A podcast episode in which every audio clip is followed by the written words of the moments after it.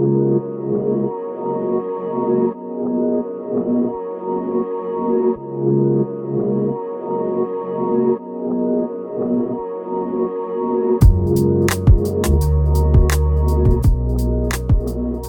And welcome to Share Truth Apply Scripture. I'm Jordan Shambly, joined by Hannah Harrison as my co host today. And we have a special guest in the studio with us today. Laura Story is here, and you might know her um, as the writer of such songs as. Um, Mighty to gracious, Mighty to save, save. There's so many. indescribable. Yeah. You can't even remember them. Blessings. They're so meaningful to him. No, the thing is, I don't know the titles, but I know I the know, songs. it's So a- I have to I'm look just down. giving what was you the, a hard What was the title of that song. I'm song? just giving you a hard yeah. time. He's fibbing. Now he I'm doesn't so know. He embarrassed, doesn't but we listen have to continue. but we're so, we're so excited to have her in studio glad- with us we're so glad to be here. Absolutely, and you you just finished um actually giving us a little um a little concert just a little I while did. ago. I got yeah. to, uh, you know, the staff here has has just. What you guys do means so much. Like I think about the books that you put out, the videos, the radio station, all of it uh, is just amazing. So it really is a treat to be here, and Yeah. even just to do it, a small little devotional where I get to say thanks to your staff. Well, we really appreciated We it. We loved yes. it so much. It, it, it was it was it was cool, like because you normally when I hear that on uh, on the radio or at church or whatever, like it's it's one thing to sing it, but to sing it with the person who wrote it, you I know, know. it- it's such what a, I it- it's a, a deeper experience. I Oh, feel We like. sang indescribable in my Uh-huh. ensemble at church for years. No And I was like, this is so cool. man. I'll tell you, it's neat as a songwriter. Mm-hmm. Yeah, I grew up in church, and Uh-huh. I remember.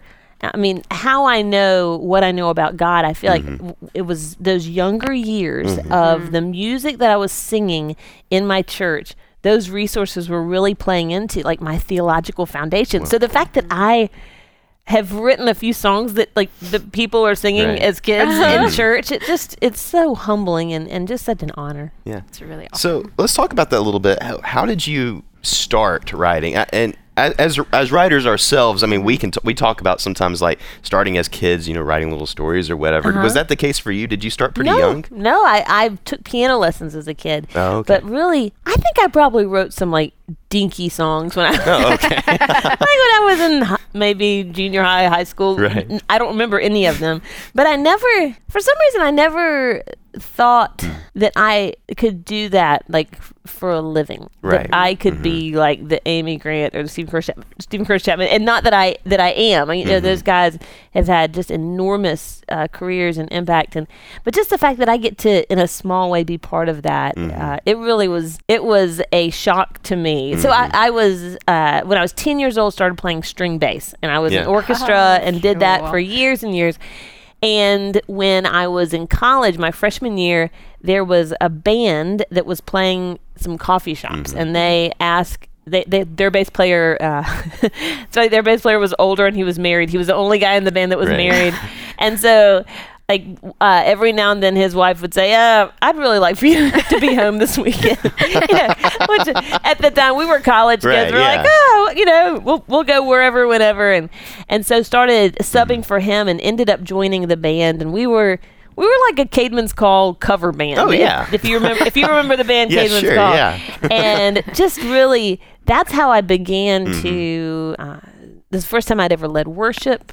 That's how I got Mm-hmm. involved, you know, in contemporary worship and began to write songs for that. So that was kind of how I got started. Cool. And Yeah. speaking of worship, you are a worship leader, correct? I am, yes. I, I lead worship at a church called Perimeter Church in Atlanta, Oh, wow. and I've been there for about 15 years, and I just love it. Yeah. That's awesome. Absolutely love it, and uh, they've they've been such a good church for me. I mean, they're they're a fantastic church anyway, but just them allowing me to to be out and doing things for you know the kind of u- universal church as well Right. has been a treat. And speaking of which, I've read a little bit of your book so far, which we'll talk about next segment. Mm-hmm. Yeah. But I read that you didn't intend on coming to Atlanta. Is that the or No. staying long time? So kind of did how not. did that process happen? How did you end up in Atlanta? Yeah. So we're uh, my husband and I are both from South Carolina, and he was thinking about graduate schools, and so we had looked at Savannah College of Art and Design because he was thinking about doing graphic design, and we were planning on moving to Savannah. So much so that we had were packing our boxes, and they said Savannah on them. and then, I, and I, even at the time, I'm not quite sure. We Mm. were young and naive, and Mm-hmm. You know, if someone asked me, they said, "Now, what were you gonna do in Savannah?" Mm. I was like, "Ah, I mean, get a job at Cracker Barrel. Who, who Right, knows what I would have done? yeah, I would have done something." But we ended up getting a call from a friend of mine, uh, actually a friend of my husband's, Mm. who had uh, who worked at Perimeter Church, Mm. and he said, "Hey, I know you guys are planning on going to Savannah, but just like a few months ago, they opened this campus for SCAD right here in Atlanta, in downtown Atlanta, and our church is looking for a worship leader. And I had never, I had led worship some for a few things that if you had been there in attendance, you may." uh, question whether or not that's what I was actually actually doing. Uh, but so all that to say, I, I thought, oh, you're talking about me. Like Right. I might be a worship leader at your church. So I kind of I met with Mm. them and kind of fumbled through the interview. And at this point in time, I had written the song "Indescribable," Uh-huh. Right. and so I think that people assumed. Well, she must be this really great worship leader, which I thought. Well, I do own a guitar, and I Right, yeah. I know a few chords, and I wrote a couple worship songs.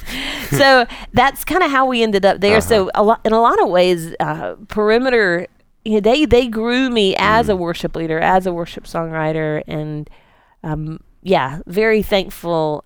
They've definitely been. Mm. They've definitely made more of an investment in me than I, than I have in them. Yeah. That's um, awesome. Now, there's something writers uh, will talk a lot about, like inspiration. Um, you know, people will ask Yeah. sometimes, like, where did that article come from that one of us wrote? Or, and and to be honest, like the the best things that I uh, that I find when I when I read them, the best things seem to be from very personal experiences. Yes. And um, from what you've told us. Um, in uh, in the little concert you gave us, that's very much the case for you. Like, these Yes. songs come from uh, very uh, poignant uh, parts of your life, you know, Mm-hmm. where God um, revealed something to you. So uh, let's take um, Indescribable. Like, what was the story behind that song? Yeah, I was driving through the mountains of Asheville, North Carolina, Mm-hmm. and I remember it was just this unbelievably beautiful day, Oh, yeah. and it was. Uh, and I, I grew up about an hour from there, and Mm-hmm. so I had driven through there many times. But there's something about that day that I just I was reminded of where where David you know says in the Psalms that the heavens are declaring Wow. the glory of God Mm-hmm. And I'm looking at you know the sun setting and the leaves changing, and it just was this glorious day. And at the t- here's the funny part. So at the time, my radio was broken. Okay. Yeah. So and it had and I was so cheap that I mean it, it had been broken for months, and so I was very used to just if I wanted to hear music in my car, Yeah. it was going to be me singing the music in the car. And I remember just hmm. being so hmm. just awestruck and going to sing and literally nothing came out. Hmm. Like i literally i could not i could not even form words that would do justice hmm. Hmm. to the praise that my creator uh, deserved. And that Right. was that was when the idea of he truly is an indescribable god. Mm-hmm. yeah Wow, That's that's, awesome. really, really great. That is yeah. awesome. Yeah. And also, in the other little snippet you gave us in the concert, you taught you sang one of your new songs on that EP. Yes. Mm-hmm. Yes. And um, so, what kind of inspired that? It's very powerful, and you Mm-hmm. can give us some of the lyrics from the chorus if you would like. Yeah. Y'all are so nice. so the song is called I Give Up. The book's called I Give Up. The Bible study is called I Give Up. The EP is called I Give Up. So this whole thing is this theme of me coming to a place of saying I no longer can control my life. I no longer want to control my life. Um, people joke with me, you know, it's, it's my four younger kids that have brought me to a place of saying I give up, which there's a lot of truth in Yeah, I was like, about to say, it doesn't sound inaccurate. Yeah, yeah. But it's also coming to a place of making uh, just a realistic assessment of, you know, that praise God, I don't have to be in control of my Yeah. life. I'm so thankful that that there is a God who, uh, you know, the thing with indescribable. He in that moment, looking at creation, seeing the God who orchestrates the rising and the setting of the sun each day Right. the God who created every leaf differently, uh, why would I doubt his ability to manage every single detail of my life? Why would I doubt his ability to work all things together for my good? Mm. Sometimes, and the reason I doubt it is sometimes I'm just in a in a season where I don't understand it, Mm-hmm. and my default is to grip the things around me more mm-hmm. tightly.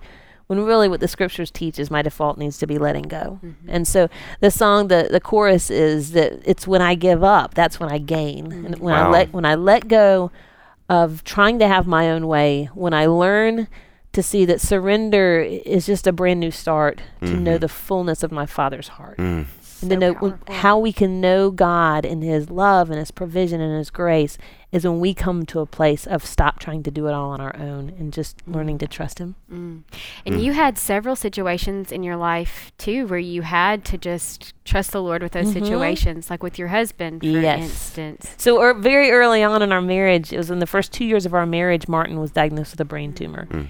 And that's been a big part of our story because Martin, um, you know, he went and had brain surgery, but he has um, he has some disabilities resulting from that, from the surgery and from the tumor, and he lives with a vision deficit and a memory deficit, and it just makes life a, a challenge. It makes it's a challenge logistically. Um, memory deficit, living with someone with a memory deficit Yeah. is very interesting, but also it's been a challenge spiritually uh, to understand why would a a loving and perfect God allow brokenness to remain in the lives of his children. And so we're still learning a lot about that, but ultimately just cuz he isn't working out things in the way that we thought he should doesn't mean that he's not at work in good ways.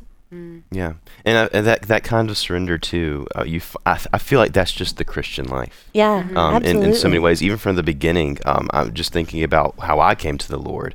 Um, I had been raised in a good Christian home. I was a good Christian church. Uh, I wasn't Christian, but I was a good church going boy, and Mm-hmm. Yeah. you know all this stuff, and all those things would pile up to uh, equal as self righteousness. But Isn't that when? Yeah. when I was rev- when God revealed to me the truth of the cross and like what that meant, Mm-hmm. um, yeah, it was a giving up, not as you said before in the in the concert, not just a throwing it out and up up in the air and just like as if it's all you know, yeah, You don't have to think about it anymore. but there but there's a giving over of yourself, Yes. and it's it's very much a surrender in that sense.